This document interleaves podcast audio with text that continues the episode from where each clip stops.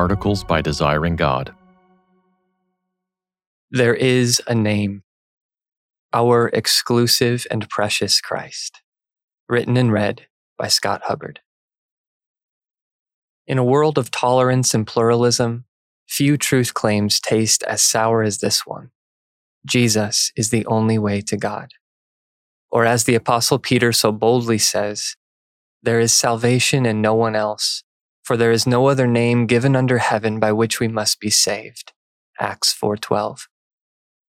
Just one name for 8 billion people?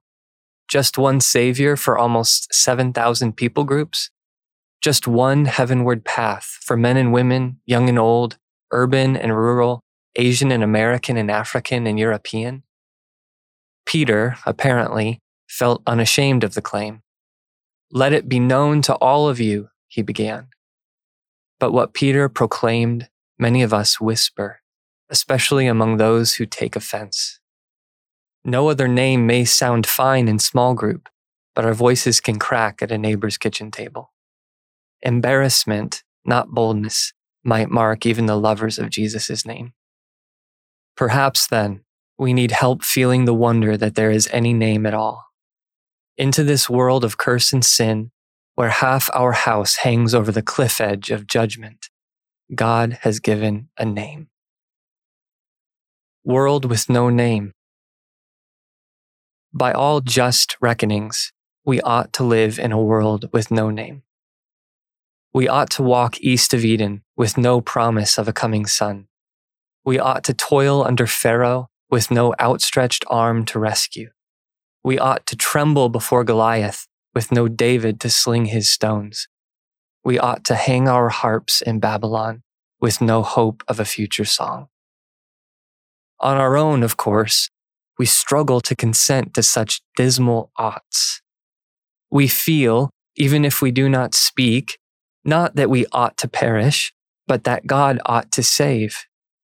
We sense that heaven, not hell, is humanity's default destination.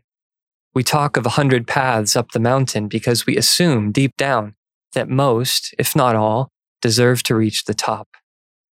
Yet we feel, sense, and assume like this only when we feel, sense, and assume that our sin is smaller than God says. To those with slight views of sin, little could be more offensive than there being only one name. But for those who, like Job or Isaiah or Peter or John, have found themselves thrust into the presence of the Holy One, little could be more wonderfully surprising. Why should God send a sunrise to pierce our chosen darkness? Why should the Father rise and race to meet his wayward Son? Why should Christ become our Hosea to redeem us from the brothel? Why should heaven's blood be shed to win back heaven's haters? Why should Jesus give his name to rescue crucifiers. Only because the reckonings of heaven reach beyond mere justice. There is a name. Now, hear again the words that so often offend or embarrass. There is salvation in no one else, for there is no other name under heaven given among men by which we must be saved. Acts 4:12. The exclusivity of Jesus Christ does indeed sit at the center of Peter's words, like a stone of stumbling or a rock of offense. Acts 4:11. Yet strewn around that stone are jewels so beautiful that Peter's claim, so far from offending or embarrassing, ought to break the hearts of sinners and unloose the tongues of saints. Name given. When the Son of God was born in Bethlehem, he was born into a world without a saving name. No name among Greece's wise philosophers could save. No name in Rome's expansive pantheon could save. Israel, of course, had long taken refuge in the name of Yahweh.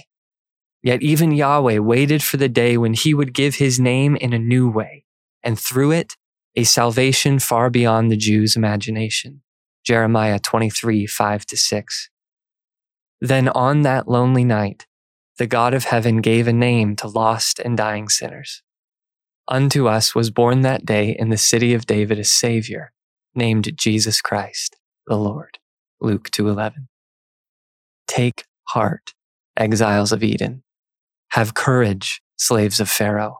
Lift up your heads, soldiers of Israel. Play your harps, prisoners of Babylon. Your God has come, and he has given you a name. Under heaven, among men. God could have given this name to the Caesars and Herods of the world.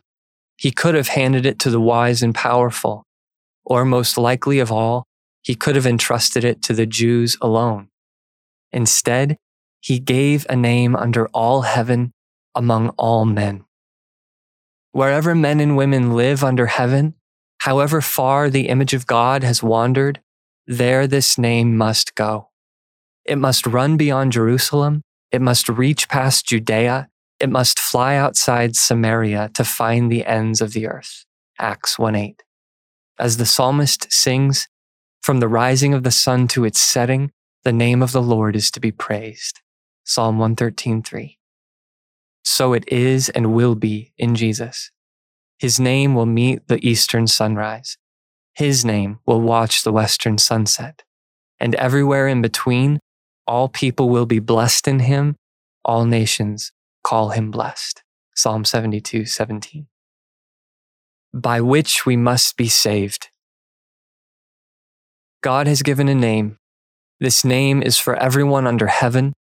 And here is God's purpose, God's desire in giving that universal name. My people must be saved. Acts 2:21. God saw fit to wrap salvation in the syllables of this name. You shall call his name Jesus, the angel told Mary, for he will save his people from their sins. Matthew 121. God sees, God sympathizes, God strengthens. Any of these names would have been wonderful. But Jesus, God saves, or more literally, Yahweh saves. No wonder Mary marveled. Luke 1 46 to 55. God did not send this name into the world to condemn the world, but in order that the world might be saved through it. John 3 17. What a glorious name. So then, in Jesus, we hear the only name that saves.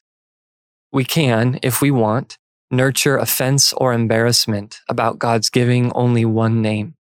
Or we can thank God for that name, treasure that name, and join God Himself in spreading that name wherever it is not sung. If we do, we join a mission that cannot fail. Hear God Almighty take up the longing of Psalm 113.3 and turn it into a prophetic promise sealed twice over. From the rising of the sun to its setting, my name will be great among the nations, and in every place incense will be offered to my name and a pure offering. For my name will be great among the nations, says the Lord of hosts. Malachi 111. His name will be great. In Zambia and New Zealand, in India and Iceland, in China and Colombia, and in the darkened streets of our own cities. And to that end, God has made us stewards of his sacred name. In Christ, we can shine the light that splits the darkness. Luke 1, 78 to 79. We can lower the hand that lifts the fallen. Psalm 42. We can raise the snake that heals the bitten. John 3, 14 to 15. We can say the name that saves the sinner. There is no other name given among men by which we must be saved. And oh, what a glorious name it is. For more resources, visit desiringgod.org.